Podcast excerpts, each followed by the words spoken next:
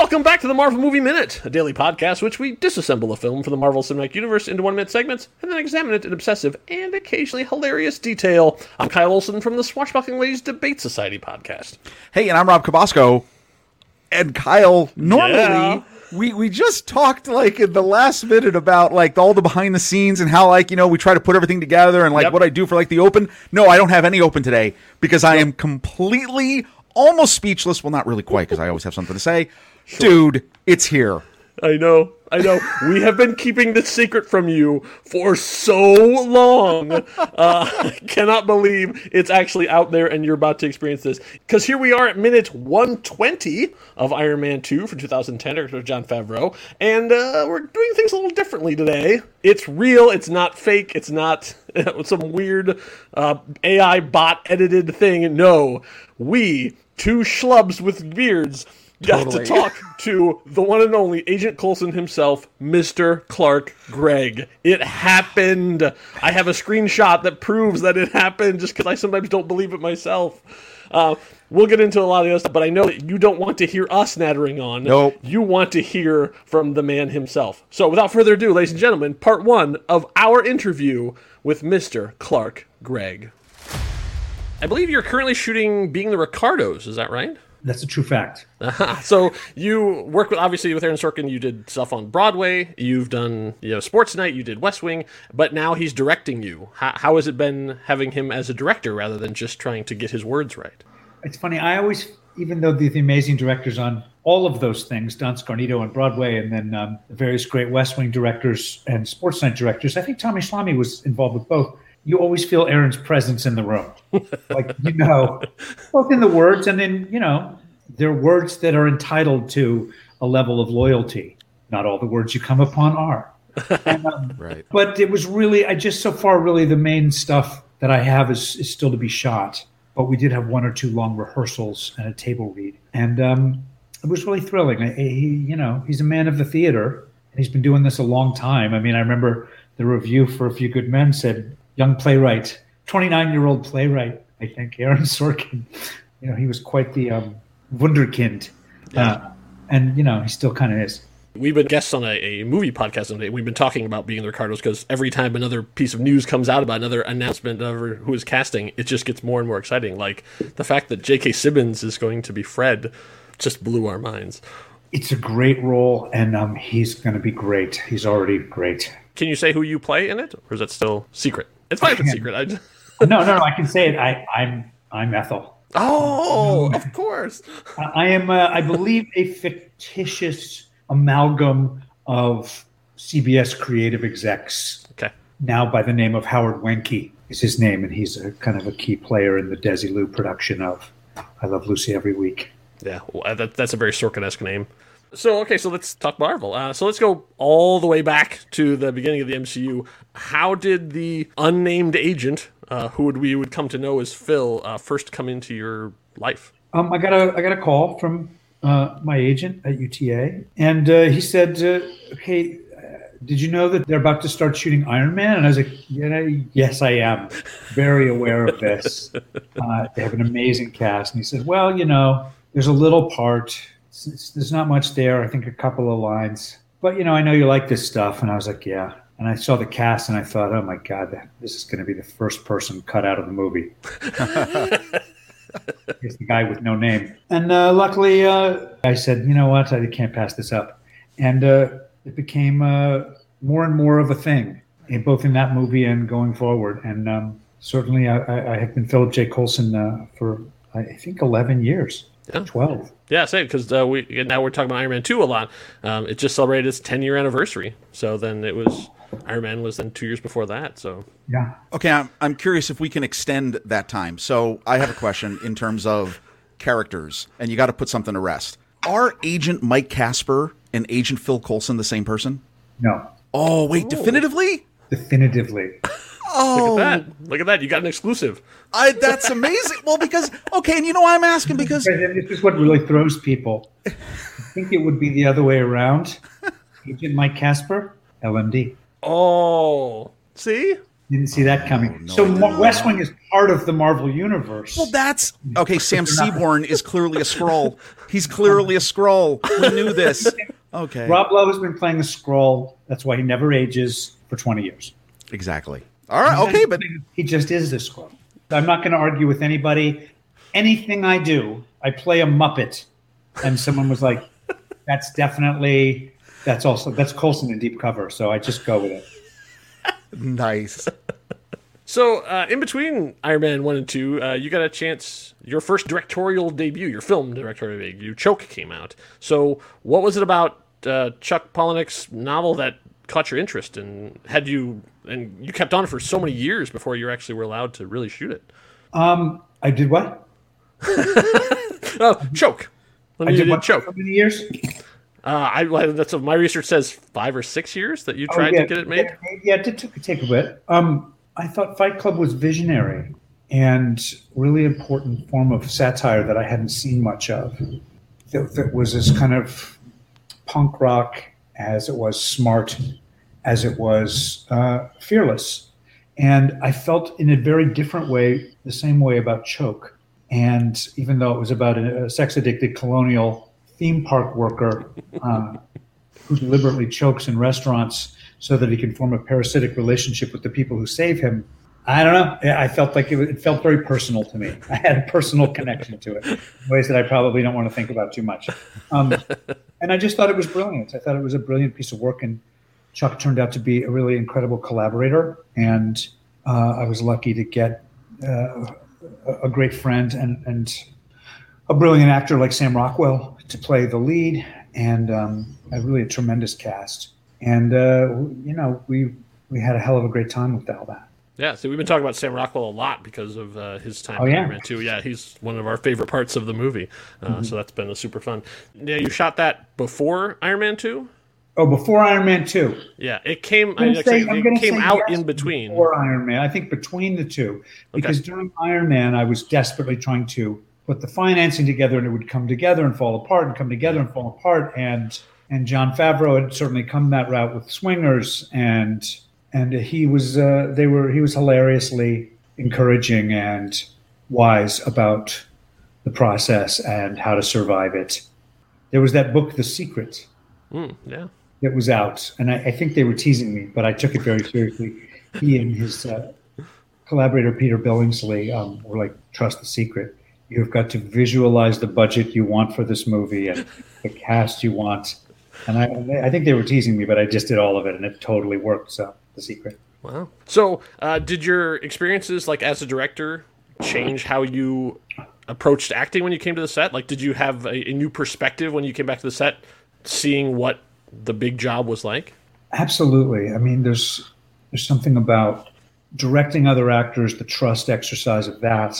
Um, editing performances, seeing all the takes, watching the different processes of someone like Angelica Houston or Sam or Kelly McDonald, the magnificent Kelly McDonald, where you really get to see the way different people put together an amazing performance. And it's, it's kind of a dream job for an actor to direct, because you learn so much about acting that you wouldn't necessarily get to see otherwise. You'd done a bunch of stage directing. What was the biggest difference between directing for the stage and directing for the camera? Is it just the amount of people are asking you your opinion on things? Um, hardly, but no. I mean, you're you're so there is a stage picture, and there's stuff that's going on, and there is a way where you're steering focus on a stage, but finding a way to tell the story visually, not just in the design uh, and the costumes and this and the locations you choose, but um, even though I had written What Lies Beneath and I'd been around for a lot of that, I, I really, uh, I, I had this brilliant cinematographer, Tim Orr, and you know, the, he had to really do a lot of the work for me, understanding how to communicate what I wanted visually, because there was things I was really clear about, and there was many that I that I wasn't. And then, you know, it would have been one thing if we had the time on a very fast schedule, tight budget like that, to really talk about the options, but really, a lot, you know, after I finished, I, I I joked with him that I was just going to lie on the refrigerator and figure out, I mean, lie on the couch and figure out how I could get to the refrigerator in less shots. Because we would constantly have to cut half of what we had planned. So that really that, the, the cinematic language and fitting that to the very tricky tone of Choke uh, was the big the big learning curve for me. So, I mean, did that sort of scratch the itch for you? Like, uh, or do you have designs? No, to do no. I, I, mean, I made another fe- feature called Trust Me. Trust Me. Probably, yeah. I don't know, eight God, eight years later or something. And yet, I wrote a part there that I, my partner and my friend, the brilliant casting director and producer Mary Verneau, said, you know, you you're never going to have a part that's better for you than this, and uh, kind of talked me into playing that part. So that became a whole different level of endurance. Yeah. Um, But no, it's something I, I directed two episodes of Agents of S H I E L D, and that was an amazing uh, experience. There's certainly there's something, it's a different form of storytelling than the acting, but having an actor's language or a writer's language helps. And uh, certainly one of the reasons that I was interested in directing a couple episodes of Agents of S H I E L D was because as the world moves more into long form, uh, I've been writing things with the hopes of perhaps uh, making a long form thing. Oh, interesting. Oh, so you've got some some uh, stuff in the hopper that you're hoping to... Yes, I don't figure, should need to figure out where the hopper is so I can get it out of... Yeah, I do have a couple things I've been working on during that. All right, that's exciting. Uh, so on Iron Man two, you originally showed up at the congressional hearing, uh, but your scene got cut. Do you have any uh, memories of, of shooting with Gwyneth and uh, being in that apparently very crowded set for a, a long time? Um, I knew Gwyneth a little bit socially years earlier, so it was really lovely to see her. And um, and it was a really fun little, well-written scene that was funny. And uh, I, you know, I, I don't blame them for cutting it. I don't think it, it moved much along other than kind of doing a plug for this famous chili in Washington and um, and keeping Agent Coulson uh, in the picture. But uh, uh, I re- just remember watching Gary Shandling. Yeah. The loved and magnificent Gary Shandling and Sam and Downey all kind of riffing together in there. It was really a thrill. Uh, so is it true that you were actually on the set of Iron Man two filming when you found out that Coulson was going to be coming back in other movies? Well, I mean, I, I, I knew that that was my second, and I knew they had plans, but I didn't, you know, you never, I, I still was just surprised that they'd asked me to do another one as this guy. You know, if you start out with no name, you don't, you tend to think you're probably a one and done. Um, but uh, yes, during one of the shots, I know they changed the line. They said, "Oh, now tell him you have to go. Tell tell Mister Stark you have to go. You're um you're well, we have to be in New Mexico." Okay. There was a lot of, you know, shifting of little tweaks of the dialogue in there, and I did it a couple of times before I realized, you know, I feel like Coulson knows where he's going. I should know where he's going, you know, to imbue that with some credibility. And and I and I remember Lou D'Esposito going, "What's in New Mexico?" And they and they because uh, Tony Stark was, I mean, Robert was saying uh, "Land of Enchantment," and I was saying, "You have no idea," just to be snarky, just to be snarky. And then I finally I was like, they're like, "No, that's good. You should keep saying that. I like that." And I was like, "Well, what is it? What am I? I mean, I know I'm, you know, other than coming up with a snarky riff." What? Why? What's? What am I doing there? And they said, "Oh, Thor, Thor, Thor is in uh, New Mexico. The hammer. You're gonna. Fi- Did no one tell you this? You're gonna find the hammer." And that was one of the many moments where I was like, "Wow." Well, nothing like on a need to know basis. That really yeah. helps your character. You know, we've we've been talking about this movie. We we're literally pre- breaking it apart minute by minute. And I think one of the things that uh, we're in the post production in some of the lighter episodes. It's amazing to realize how important you are and the pivotal role that character plays in Iron Man two.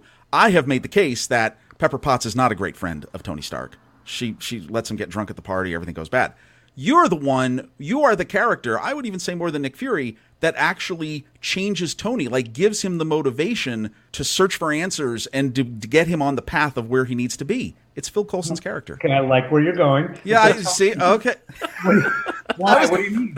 Tell me yeah, no, that's where we're going. Now, okay, now I have, I have a really odd question here, too. Okay, so we know that when, when Clark Gregg gets into a lip sync battle, things get toxic. Let's say, I'm going to pitch this. I want to pitch this to Disney Plus. They're doing a what if show. What if in the Marvel Cinematic Universe, there's a lip sync battle? Agent Phil Coulson is in it. Who does he battle? And what song does he perform? Hmm. Wow. That's a whole other episode of this show. I, I know, right? But how does he influence, how does he influence um, Tony Stark?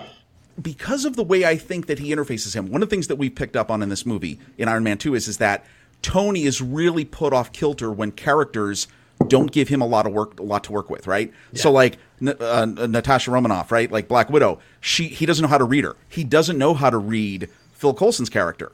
And and because of that, it really engages him and it draws him into the dialogue. And so when you have those moments, especially the moment after the party and the the, the house, the mansion has been blown up, that whole thing of, look, here's your here's your information. I'm not your coffee boy. Yeah. You got to get to work. I'll take it's you. A, yeah, it's a real pivotal moment for the character, right? I and I, it. I remember, I mean, I remember Justin Theroux pitching that and kind of coming up with that line and just thinking like, okay. And that had been a thing that, that had been talked about a little bit, which was, and I don't know if this is was always their plan or that this is what they came up with, but, you know, that this kind of pesky bureaucrat who seems to want to meet with Tony Stark in her Iron Man one, that that was a hiding in plain sight kind of cover. Yes. Did yeah. you get a hint of at the end of that movie where he goes, it's not my first rodeo. I've seen aliens that would make you have died from a heart attack.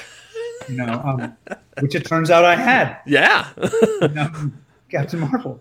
Um, and so that I thought that was a brilliant thing by Justin of adding the bit where you go, okay, if you're going to act up, I'm going to have to peel off one more, not a Skrull head, right? One more layer of the mask of, you think you know who I am? You don't know. We're dealing with things. And I think that kind of pays off when you go, when he goes, I've got to leave. I got to go deal with something in New Mexico. Yeah. And I think it's in the credits of that movie where where he, I found it. Yeah, it is. Yeah, I was gonna, I have that on my list of questions that we're going to talk about. But yeah, that that scene is one of our favorites too, just because Robert's just being Tony and charming and quippy, and Coulson's giving him nothing, and it's fantastic. It was, yeah, it was a that. great line he came up with about that. Hey, l- listen, just so you you you know what. Once you get your action figure, I mean, you've made it. You're a pivotal. You're a pivotal player. By the way, the answer to those questions that's a are smaller action figure. Yeah. That's, there's a, that's actually the medium-sized one. I know it's the, it's the six-inch. It's the Legends. I mean, you know, Nick's okay. is a little bit. I mean, Sam's is well, you know. Anyway, okay. That's, but I thought you were going to go with the answer is is that lip sync battle in the M C U. You take on Nick Fury, and I think the song is maybe like "Take on Me," you know, okay. something a little, a little bit. Yeah, right, exactly. A little. Uh, yeah. Anyway. I mean, I'd like to think that Coulson would be a little less leggy, excited to jump into the androgynous uh, airline steward. Function. I just, I didn't want to. I wasn't gonna. I yeah, it's it. I'll tell you. You look; those are nice legs. No joke. Well done. Uh, you don't think Coulson would do Star Spangled Man? You know, yeah. Who knows? Uh, um, there was a whole scene in Agents of S H I E L D where he's having this kind of tense standoff with Edward James Olmos, who's running an alternate version of S H I E L D, and it's this showdown of ostensible heads of S H I E L D, and um, they're talking about their potential rep- record collection, and I kept throwing out, like, I really prefer, you know, and I would go, like, for big punk bands, and the showrunners would come over, no, that's not Phil Coulson. Like, well, it's not Bob Seger, okay? No.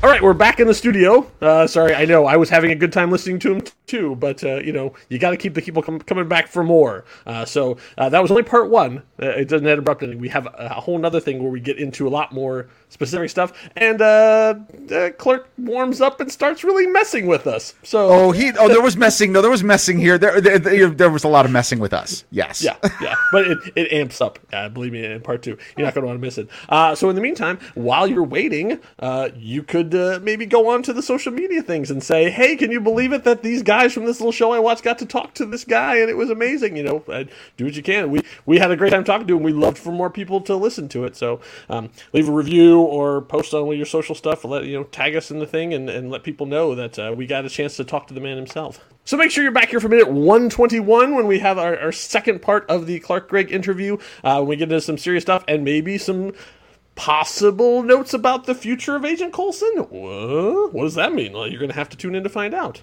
Enough said. Bye.